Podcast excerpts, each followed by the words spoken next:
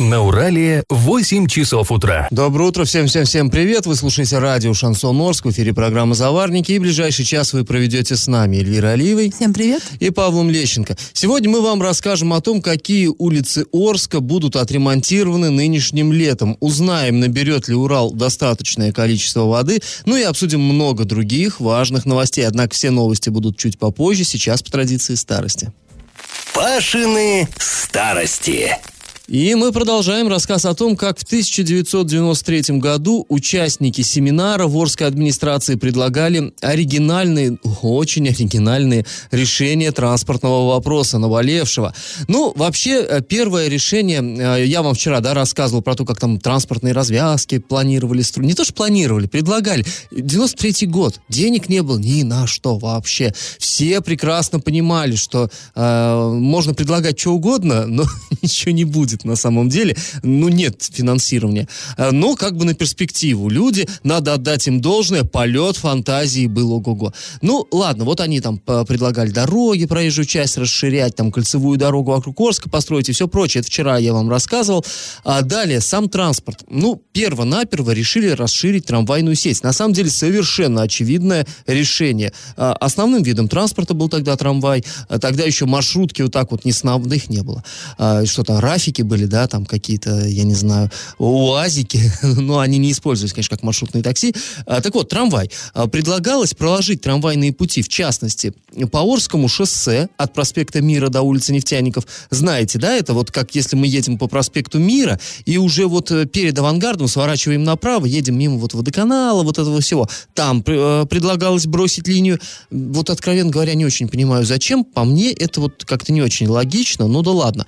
А дальше вот интересно интересная штука. По улице Короленко, то есть параллельно проспекту Ленина, э, туда, ближе к Елшанке, проложить еще одну трамвайную линию. Ну, в этом, может быть, и был смысл. А вот следующий, вообще интересная штука, интересный пункт. А, продлить трамвайный маршрут номер 6 до конца поселка Первомайского.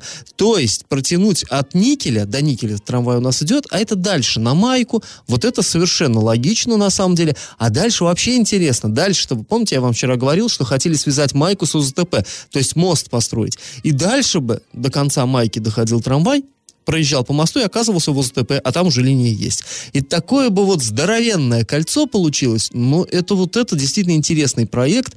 Но все понимали, что, да, э, ну, построят. Во-первых, понятно, строительство это очень дорого, но бог с ним, а что ездить-то будет? Ну, нету вагонов столько у города. И решили не закупать на стороне, а вот минуточку, взять и э, освоить на УЗТП строительство трамвайных вагонов. Какая прелесть. Ну, конечно, это тоже, это громаднейший проект, не так все просто, но предполагали сделать. Сама тема-то интересная. А дальше это вообще, друзья, это песня. Это просто песня. Были предложения вот натурально в стиле Нью Васюки, как Остап Бендер предлагал межгалактический шахматный турнир в деревне Васюки сделать, да, вот тут то, что, что-то подобное.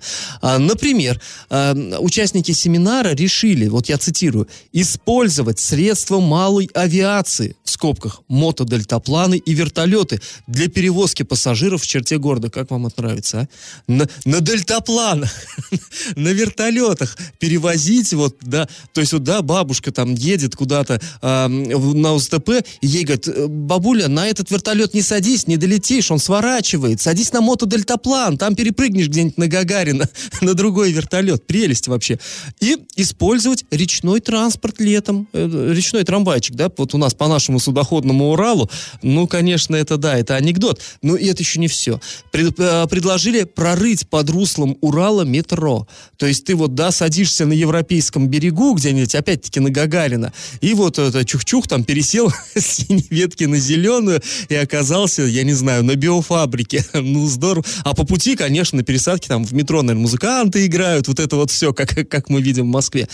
И следующий проект, он меня просто вот выбил совершенно из колеи. Арчане э, предложили построить монорельс. Вот э, в Москве, кто был, знаете, да, там вот этот здоровенные такие опоры, столбы бетонные. Э, наверху по ним бежит поезд, бесшумный такой, на магнитной подушке, он, он вообще бесшумно движется. В центре города там есть монорельс. И у нас предложено было, э, цитата, построить кольцевую монорельсовую дорогу э, между жилыми массивами города. В скобках биофабрика, Гудрон, Елшанка, Первомайский. Вот, да, вот степь наша вот эта Орская, столбы стоят, и где-то там в высоте мчит поезд, и суслики смотрят на него с удивлением. Ну, смешно, но на самом деле, с другой стороны, согласитесь, время было удивительно. У людей какие-то такие бизнес-планы в головах роились. Сейчас нам мы можем просто посмеяться и как бы, ну, скучно. А тогда полет фантазии. Ну ладно, к этой теме мы с вами еще завтра вернемся, а сейчас наш традиционный конкурс. Скажите, каким рейсом следовал самый первый Орский трамвай, запущенный 5 декабря 1948 года? Вариант 1. Он ехал из соцгорода в старый город. Вариант 2. Из старого города на станцию Орск. И вариант 3. Из соцгорода в поселок Никель. Ответы присылайте нам на номер 8 903 390 40 40 в соцсети «Одноклассники» в группу «Радио Шансон Орске» или в соцсети ВКонтакте в группу «Радио Шансон Орск» 102.0 FM эм для лиц старше 12 лет. Галопом по Азиям Европам! Юные таланты из Оренбургской области продолжают покорять шоу «Голос». Ну, шоу без возрастных ограничений. Причем делают они это не только в России, но и за рубежом. Так, например, Аделина Байсиупова из Орска прошла конкурс, выступив в Азербайджане. Ну, вот такой путь э, пришлось И проделать она прошла, творческий. прошла вот эти слепые прослушивания, к ней повернулись все члены жюри. Да, кстати, это очень круто. И эм, Александр Переплетчиков из села Павловка, ну это ближе к Оренбургу, он вышел на российскую сцену. Но, увы, ему дальше пройти не удалось, но мы ему желаем удачи. Надеюсь, в следующий раз все получится. пел-то Пел здорово. он просто великолепно. А традиционные массовые масленичные гуляния в Орске в этом году состоятся 1 марта в Центральном парке культуры и отдыха имени Полиничка. Об этом сообщает пресс-служба администрации города. Пока списка и времени начала мероприятий нет, но народные гуляния это дело традиционное. Проходят они а, в Центральном парке каждый год. Для гостей праздника готовят концертную программу, спортивные мероприятия, в том числе и традиционное лазание по деревянному столбу. На стрижку и приведение в порядок живой изгороди из кустарников в Орске э, потратят почти полмиллиона рублей. Максимальная сумма, которую сможет получить подрядчик за эту работу, составляет 473 тысячи. Однако окончательную стоимость определит а, электронный аукцион, который назначен на 19 февраля. Фирма-исполнитель должна будет, то есть тот, кто под это подрядится эту, под эту работу, а, должна будет с 1 мая по 30 сентября несколько раз постричь кустарник на 15 объектах. После паузы, друзья, мы с вами вернемся в студию и поговорим о 70 миллионах, которые Орск может получить на ремонт дорог. Почка меда. В этом году Орск может получить порядка 70 миллионов рублей на ремонт дорог. Средства будут выделены из областного бюджета, и об этом во время аппаратного совещания накануне сообщил замглавы города по муниципальному хозяйству Артем Учкин. На эти средства планируют восстановить 4 участка. Это на улице Ялсинской от дома, 40, се- э, от дома 78 до улицы Гомельской, по Орскому шоссе от улицы Нефтяников до Союзной, по проспекту Ленина от проспекта Мира до улицы Нефча- Нефтяников по нечетной стороне и на улице Крайней от вокзального шоссе до улицы Перегонной. И напомним, что в рамках э, программы безопасной качественной автомобильной дороги в 2020 году в городе будут отремонтированы еще шесть участков. Это на Союзной, Жуковского, на Краснознаменной, на Лебедева, на Тобольской и на Перегонной. Мы об этом уже э, вам рассказывали. А Ямочный ремонт будет выделено 3 миллиона рублей по 1 миллиону на каждый район. А кроме того, к ремонту готовят еще четыре дороги. Это на улице Станиславского от Мира до Нефтяников, на улице Третьего Интернационала, на улице Беляева. Это хорошо, на улице Беляева уже пора бы отремонтировать. А на третьего интернационала не надо. а я там вот, кстати, ни разу не была. По Беляево практически каждый день езжу.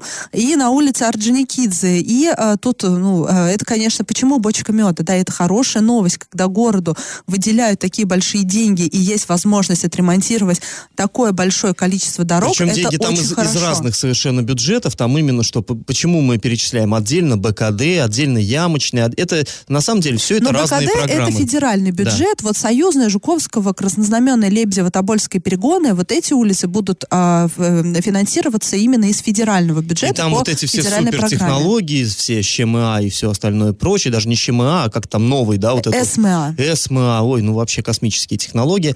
Ну, а, в принципе, есть есть в городе и улицы, которые требуют просто банального ямочного ремонта, и вот, как мы видим, тоже на него денежка какая-никакая будет выделяться, и вот мы надеемся, что все-таки э, ситуацию с э, дорогами, она, ну, уже, уже в этом году, она, по сути, переломлена, э, в прошлом году, я имею в виду, в прошлый сезон, действительно очень много сделали, и если такими же темпами, то вот эта вот застарелая проблема Орска, она все-таки не такой острой станет. Ну, да, желаем, скажем так, всего наилучшего. Удачи в выборе подрядчика. Надеюсь, и с подрядчиком тоже будет все хорошо, и он вовремя приступит к ремонту дорог, вовремя закончит, и не придется возвращать часть этих денег потом обратно вот в эти бюджеты, из которых они выделялись. А после небольшой паузы мы вновь вернемся в эту студию и расскажем, ждать ли Оренбургской области паводка в этом году. Я в теме. Ну что ж, друзья, пренеприятнейшее известие для вас. Судя по всему, нынешнее лето будет еще более засушливым, чем прошлое лето. Большого паводка а, ждать не приходится, ну и все, а, сами понимаете, все вытекающие. Ну, собственно, весна тоже будет засушливой. Э, уже, да, все к тому. А, вчера было аппаратное совещание в администрации Орска, глава проводил. Первый зам главы Евгений Новиков сказал, что промерзание почвы сейчас ниже э, нормы. Что это значит? Это значит, что зима землица рыхлая, и вот эта влага от э, растаявшего снега, она в нее уйдет, вот, ну, как есть, да, народная поговорка, как в сухую землю. Вот в сухую землю и уйдет. То есть, а что это значит? А это значит, что э, ни Вареклинское водохранилище притока большого не будет, ни э, непосредственно в Урал. Соответственно, то есть с весны... У нас как вообще Урал, он сильно же зависит, да, от э, весеннего половодья, то есть он по весне разлился, и потом вот на этом запасе водном котором, э, в принципе, весь сезон, все лето он и как бы и живет. Так вот, здесь, очевидно, никакого водного запаса, увы, не будет. С одной стороны, да, мы всегда говорим, весной это большая опасность, что вот половодье, что вот может затопить и так далее, и так далее. Ну, когда-то, прежде, когда не было того же водохранилища и Реклинской плотины, а, Орск очень серьезно страдал от наводнений. Тысячу раз я вам рассказывал разные истории, истории из истории Орска. А, Все вы это знаете, разрушительные были наводнения.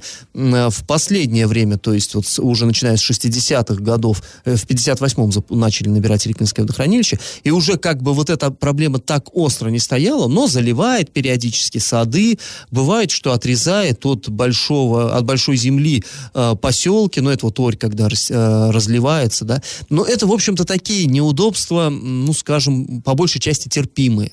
А все-таки Урал, мы понимаем, что из него него берут воду, это и полив э, э, всевозможных насаждений, это, причем э, ниже по течению, да и выше, есть села, которые э, нас кормят, нас снабжают продуктами, и они выращивают продукцию сельскохозяйственную, и, соответственно, это вопрос еще и вот э, обеспечения нас продовольствием. В общем, вот не хочу сейчас накошмарить совсем уж вас да, запугать. Ну почему? Все действительно кошмарно. Но Мы ситуация, этом, да, тяжелая. Об этом мы говорим уже не первый год, в конце концов, здесь, в Заварниках. А в том году мы много об этом говорили, писали в правительство, задавали вопросы.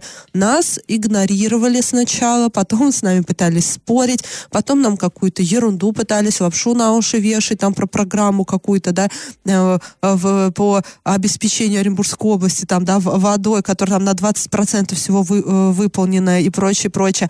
Вот, пожалуйста, вот результаты, когда власти всех уровней они просто много лет бездействовали, либо они не понимали, да, либо экспертов не было, которые могли бы это все предугадать. Но, тем не менее, имеем то, что имеем. Кто-то там прошляпил вот это все, а теперь Страдаем мы, собственно, вот жители поселка Железнодорожный, да, Москва, то есть они сейчас тоже летом этим хлебнут. В том году они маялись, потому что воды вообще не было. В этом году воды у них опять не будет. Ну, здесь надо сказать, что да, а, мы-то вот о чем рассказывали, что Урал, он э, так мелеет, в общем-то, эта тенденция очевидна, что это довольно давно уже наблюдается, что какие-то экологические проблемы, очевидно, все-таки есть. И экологи, с которыми мы разговаривали, эксперты, они говорят, что необходимо исследование и необходимо необходимо определить, почему такое происходит. Вот то, о чем мы сейчас говорим, да, это совершенно естественные причины, то есть э, низкий уровень паводка, то есть мало снега, в этом году довольно мало снега по сравнению с прошлым, и даже меньше средней, средней нормы. Вот, э, э, то есть снега действительно мало, почва промерзла э, слабо, соответственно, паводка, скорее всего, не будет, но просто вот Элия совершенно права, помимо вот этого есть и другие проблемы у реки Урал, э, которые необходимо выяснять, их причины находить и как-то решать эти экологические мы проблемы. Мы почему-то можем то, найти мы... экологов, да, которые нам могут это все прокомментировать, а там где вот эксперты, которые... Ну, здесь э, не так давно наш президент с казахстанским президентом, они обсуждали тоже проблему обмеления наш... Урала, ну, да. и э, они вроде как э, пришли к тому, что необходимо им заниматься,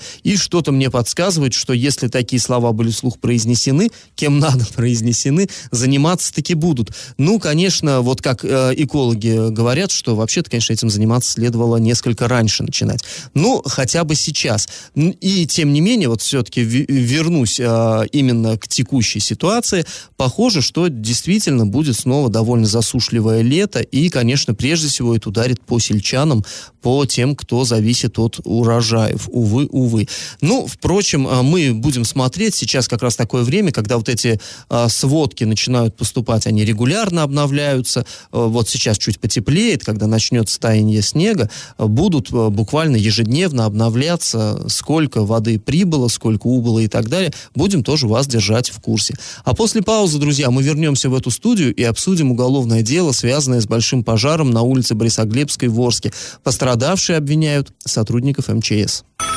Я в теме. В Орске состоялось очередное судебное заседание по делу пожара на улице Бориса Глебского, где весной 2019 года сгорело несколько жилых домов, надворные постройки, автомобили и погиб один человек. Ну, вернее, он э, сильно пострадал, а потом э, скончался уже в лечебном учреждении. На скамье подсудимых находится один из жильцов сгоревших домов, который признал свою вину. Однако остальные пострадавшие считают, что там должны оказаться сотрудники МЧС. Пожар в поселке Никель э, произошел 3 э, мая. Э, тогда, по официальной версии, из-за сварочных работ, которые в сухую и ветреную погоду проводил местный житель, от частичек раскаленного металла загорелся камыш, растущий поблизости. По нему огонь перекинулся на соседние дома, которые и пострадали. Ущерб от пожара, по данным прокуратуры, составил более 7 миллионов рублей. Свою вину в совершении преступления обвиняемый Арчанин признал частир, частично и ущерб не возместил. И тогда местные жители рассказали, что вот таких последствий, в принципе, можно было бы и избежать. Но, увы, в поселке не работали пожарные гидранты. Мы, журналисты, там и сайт Урал56.ру для лиц 116 лет и других э, СМИ, мы вот это все проверяли, да, действительно, э, гидранты там не работали.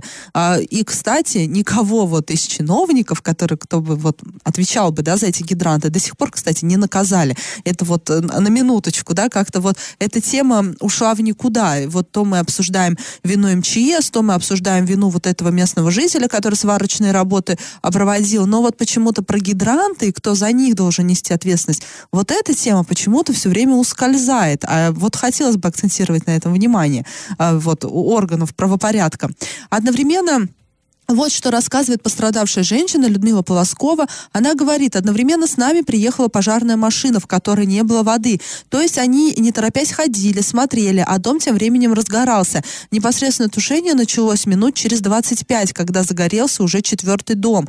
А другой местный житель говорит... здесь, кстати говоря, э, все-таки я вставлю, эм, это уже обсуждалось, помнишь, да, мы про это да. говорили, и тогда пожарные сообщили, что нет, э, приехала это с полной цистерной э, машина, но вот эта цистерна, в общем-то, слону дробина. Этого хватает только на какие-то самые-самые безотлагательные действия. И по-настоящему машиной затушить пожар, в общем-то, да, невозможно. и тогда им сейчас говорили, цистерна, она не, бездом, не бездомная. Да, то есть они что... приехали, быстро ее вылили на какой-то, ну, вероятно, другой дом, вот не дом этой жительницы. И, в общем-то, машина опустела, они бегали, искали, к какому, ну, подключиться гидранту. Гидранту, да. То есть это версия пожарных. Я ну, не, мы, не мы видел сами сам. не видели, да. да. Ну вот другой местный житель говорит, что не отключили газ и свет. Это, скажите, профессионально профессионализм.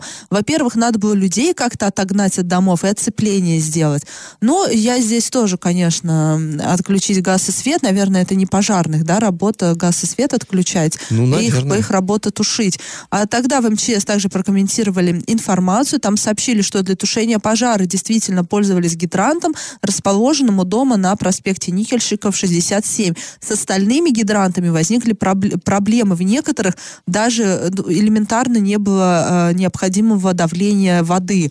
Но... Ну, то есть, вот опять-таки тогда говорили городские власти, там дело даже не в том, что они неисправны, а в том, что действительно слабый очень напор воды. Ну и это, в свою очередь, связывалось с тем, что вот опять-таки засушливый там, период. Там и, и неисправны были и напор воды, да, да. Э, и все прочее, прочее. И другой э, пострадавший говорит, что вот тот сосед, который вел сварочные работы, не виноват.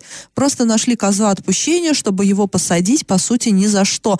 Когда не разрешено жечь костры, жарить шашлыки, это административное нарушение, а там, не уголовное. Но тут, конечно, тоже сомнительно, да, все-таки его вина тоже есть. Э. Ну, знаешь или нет, вот я, я вина его, возможно, есть чисто по-человечески, вот мне его жалко. То есть, ну, понятное бывает, да, дело, явно, е- что он если не хотел пожар, спалить весь пожар, поселок. Если, ну, знаешь, вот если пожар э, произошел по вине там кого-то, кто, да, там, а, напился пьяный и действительно полил костры, это одно. Вот это вот уже там какая-то преступная безалаберность, это какой-то вот что-то такое. Здесь, ну, мужик э, занимался работой. Он, ну да, вроде бы у нас э, был там особый режим и запрещено было пользоваться сваркой.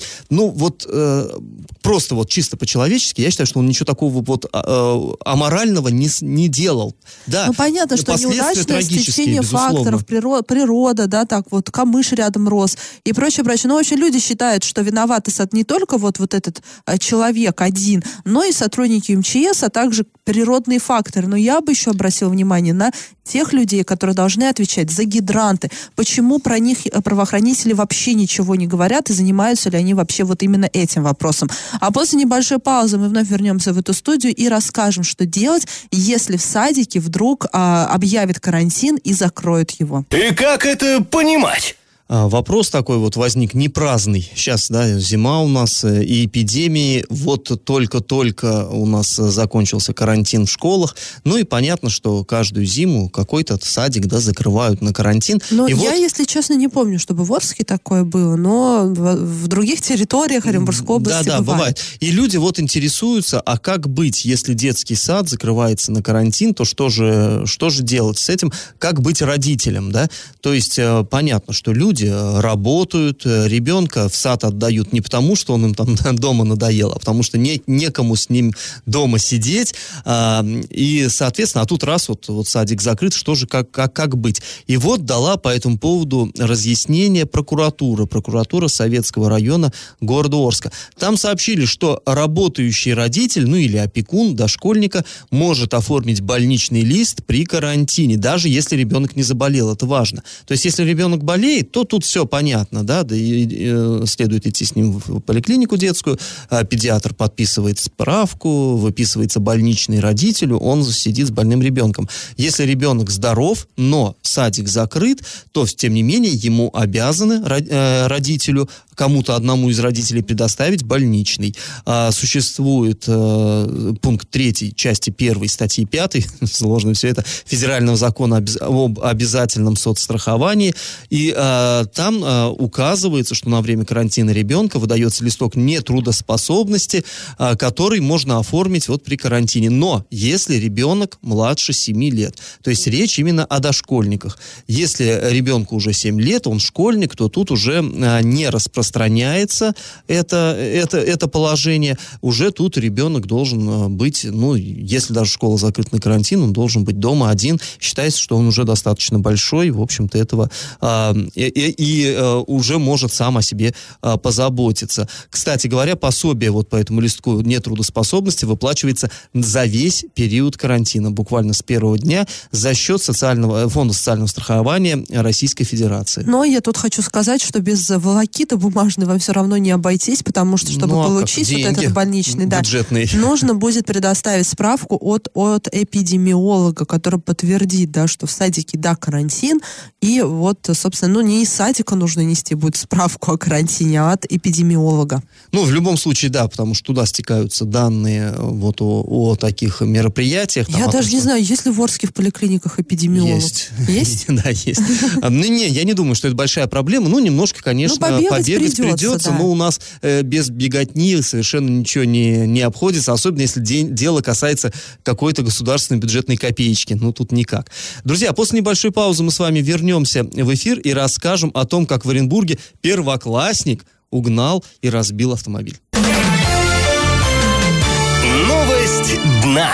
В городе Оренбурге произошел совершенно удивительный криминальный случай. Под суд э, попал, ну, конечно, не сам первоклассник попал, попал, попали его родители под суд.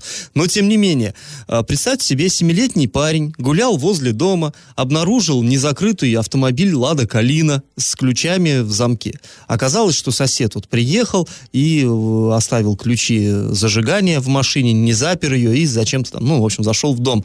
Ну, парень воспользовался этим, в общем-то, обстоятельством и угнал машину. Как он это сделал? Вот я, честно говоря, не очень себе Но представляю. его мама, там уже есть продолжение этой истории, его мама, конечно же, не согласна, она говорит, в семье нет машины, ребенок даже теоретически не знает, как вот как ее водить, и ко всему прочему нет ссадин у него, то есть если он куда-то въехал, да, у него, ну в любом случае бы остались бы синяки, это ну не просто да, так, ну, не знаю, не факт, с какой Нет, скоростью я, ехал. э, но тем не менее, да, нету даже никаких повреждений, и ребенок сказал, что мне сказали сказать тебе, что это сделал я. Ну вот какая-то такая, я, я тоже себе не могу представить, как вот этот первоклассник, но это, это по сути еще маленькие дети, семилетние дети, ну. Ну да, там все-таки надо и ногой Как до педали дотянуться, да. надо скорость включить, а это тоже, ну как, я не скажу, что это очень сложно, но это надо знать хотя бы, как это делается.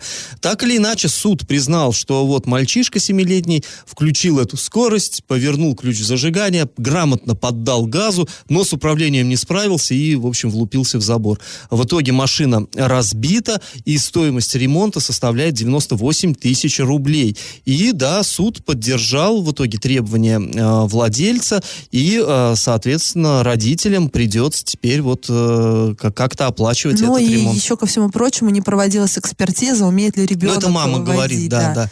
Ну, Но я почему-то вот э, и могу себе представить, что ребенка могли подставить, потому что, ну, все мы знаем, какие у нас истории в стране происходят, да, то пьяный ребенок вдруг, оказавшийся пьяным, сам бросается под колеса автомобиля, то еще что-то. Я вот прям, э, если скроется, да, какой-то подлог, я, например, не удивлюсь. А, Друзья, после небольшой паузы мы с вами вернемся в эту студию, чтобы подвести итоги нашего традиционного конкурса. Раздача лещей.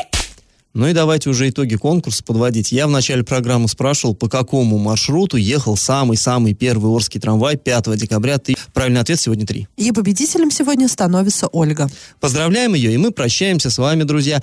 Этот час вы провели с Эльвирой Алиевой. И Павлом Лещенко. Пока, до завтра.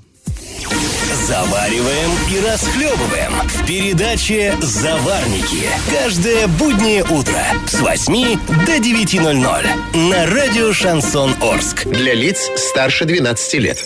Радио «Шансон». СМИ зарегистрировано Роскомнадзором. Свидетельство о регистрации Л номер ФС 7768 373 от 30 декабря 2016 года. Для лиц старше 12 лет.